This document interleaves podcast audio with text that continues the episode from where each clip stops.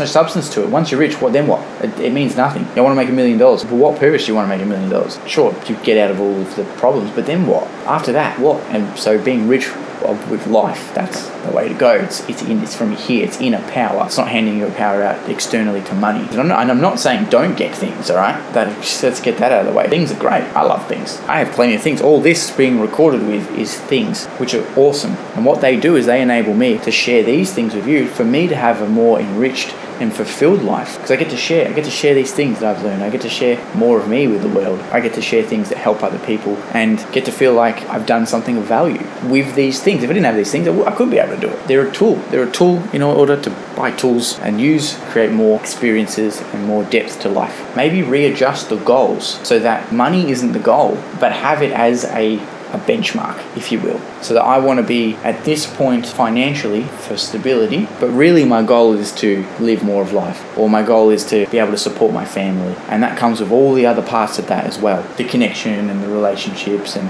memories and the love, and the compassion, and all the adventures. And that's what comes with it. And then money is also a part of that because you can't do a lot of that without money.